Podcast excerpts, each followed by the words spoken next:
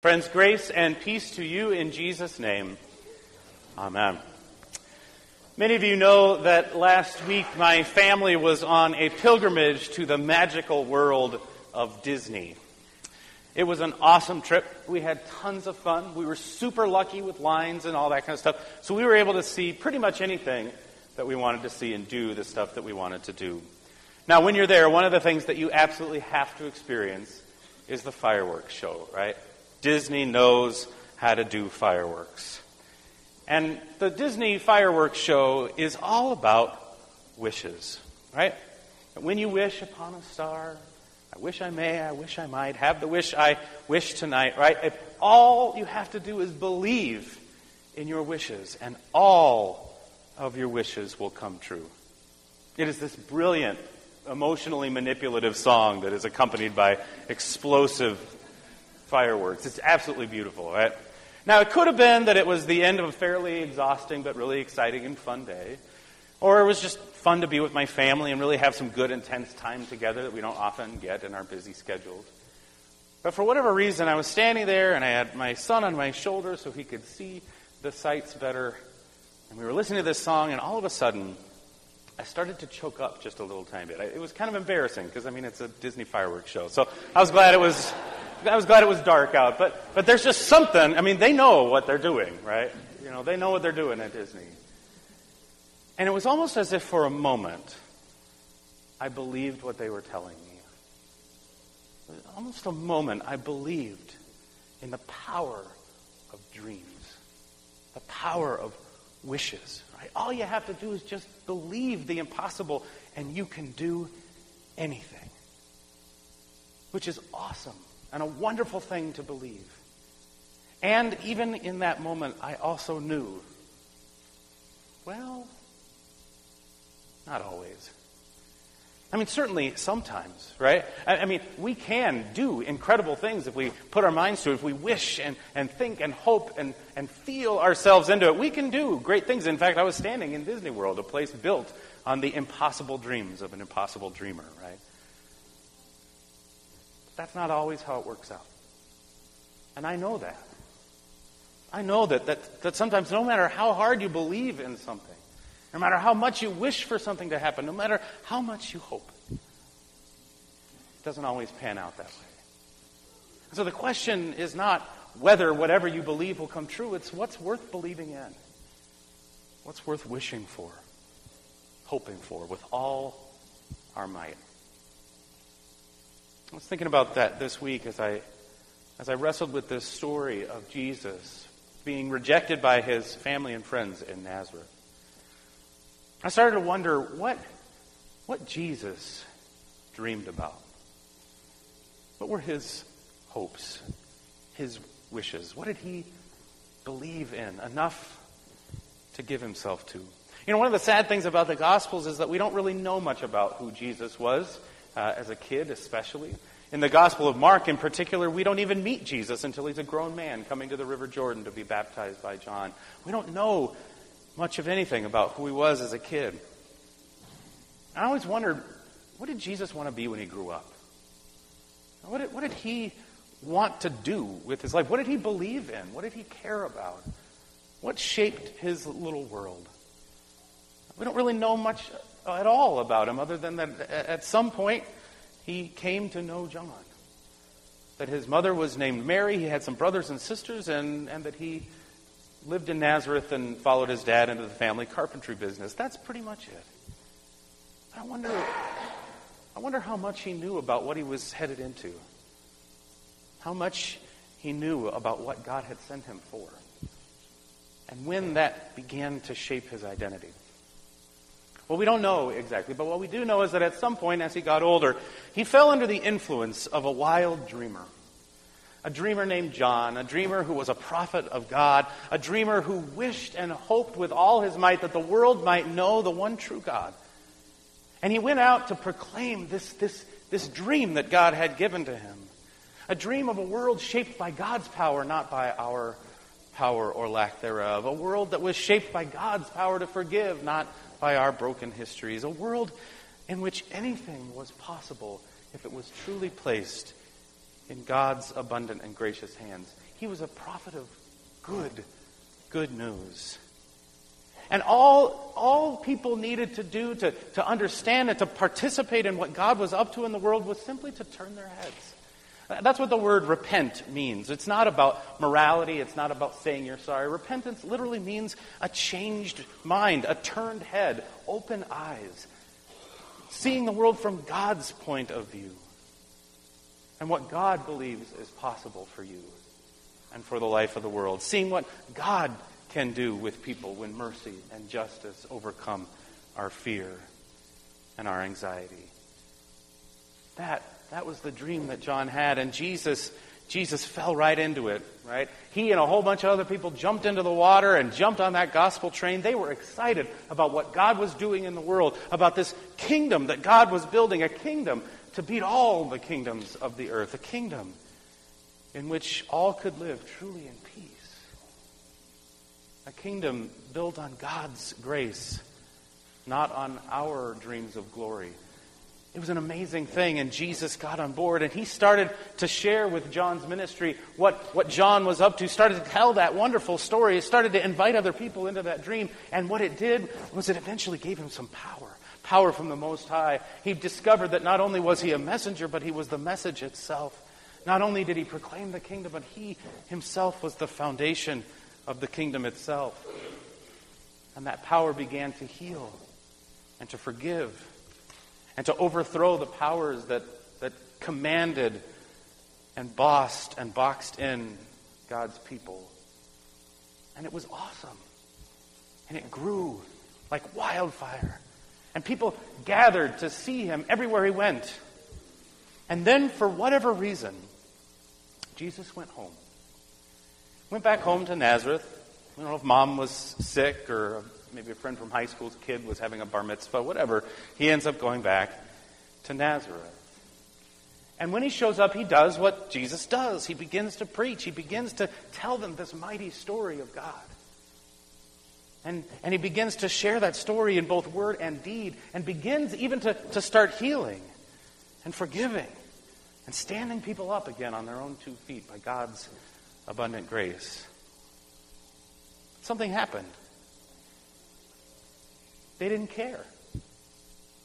That they didn't want to listen to him. They couldn't hear him. They wanted nothing to do with what he brought. They took great offense at him, shut their ears, and eventually shut him out of town. Why? And there's nothing in what he's saying that is openly offensive. He's sharing them the good news of God's abundant life. Why? Well, for whatever reason, they couldn't hear. And they rejected him in his own hometown, his own family, his own neighbors, his own friends. And that rejection, it brought up in Jesus' mind a fairly painful and fresh memory. A memory of that mentor, that friend, that brother dreamer, John, who had baptized him into this story to begin with. About how when John got a little too close to the bone, when John started speaking God's truth to the powers that be, when God, when John started talking about the kingdom in the house of the one who already thought he was king, John got himself rejected too, imprisoned, and eventually beheaded at a dinner party. How delightful. Why? Why such a, a harsh and negative response to such a good and gracious thing? I mean, why be so refusing to listen to one who brings you the good news of what God is able to do in your life and in the life of the world? It's so weird. Unless I begin to ponder just how hard grace really is to receive. You know, grace is a great thing. It's an awesome idea. It's very hard to actually live. Because grace unravels the very tapestry of the stories of our lives. Grace unbinds all that binds us up. It tears to pieces all our assumptions about who we are, what we're capable of, what we've done or left undone. It, it begins to turn all that stuff over and lay it instead into, into the hands of God, who can weave a new story for you and for the world. A story grounded in God's goodness, not in your failure to be good. And that is good news. But the problem is, we know our story. They knew Jesus. They knew him as a kid running around in his diaper in the backyard. They, they knew this Jesus, and they knew the life that they had come to settle for. Why? Why would they say no to God's good grace? Because grace means that the whole future is now open. And I know my past. It's not always great. A lot of it I don't really want to look at, but at least I know it. But to really enter into the waters of a story in which anything truly is possible and not bound to what I have come to be comfortable claiming for myself. That's scary. And so they turned their heads. John lost his. And his friends came to lay him in the tomb, which is not the last time that will happen in this story. Just a few chapters, Jesus' own dear friends will gather up what remains of his body and lay it in a tomb. That place where stories come to an end, where nothing else could possibly be possible except, except there is no tomb that can hold the goodness of God's grace. For grace is relentless. Grace is unbridled and unbounded and cannot be stopped. Occasionally stifled or stymied or stumbled, but never, never stopped. And that, friends, is the good news for us this day. And it is shown to us right in the middle of this difficult chapter in Jesus' lives. Right in the very center of this chapter, and biblical scholars will tell you anytime there's something in the middle, pay attention to it. That's where your attention should be. You see, right in between these two bookends of Jesus rejected at home and John losing his head in Herod's palace, something miraculous happens. Something that's totally pedestrian and awesome and amazing. And that is Jesus sends his disciples out. That's all, two by two. Tells them what not to pack. Sends them out with his own power and authority. Tells them to have fun.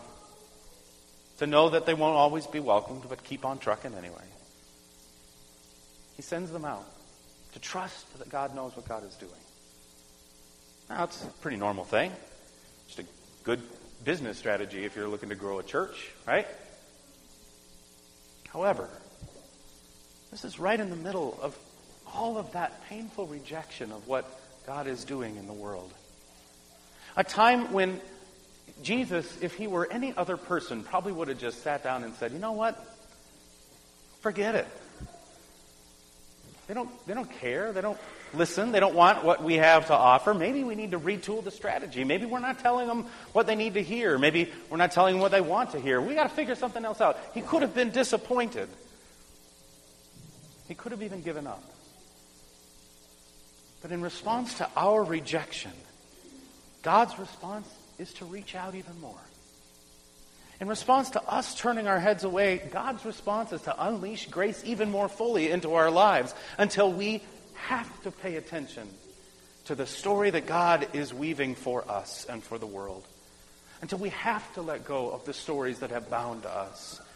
The stories that are not life giving, but at least they tell us who we are. God will not stop until those stories are unraveled and woven together by God's grace and glory alone. For grace is relentless. It is relentless. It is the force that will eventually turn all things upside down. From an empty tomb to the story of your own life to the world in which we live. God has unleashed in the world the power of God's grace. The kingdom is born among us and it is growing, whether we want to see it or not. And eventually, by God's grace alone, God's dream will be possible. And it will be the only thing that tells us who we really are. And thanks be to God for that.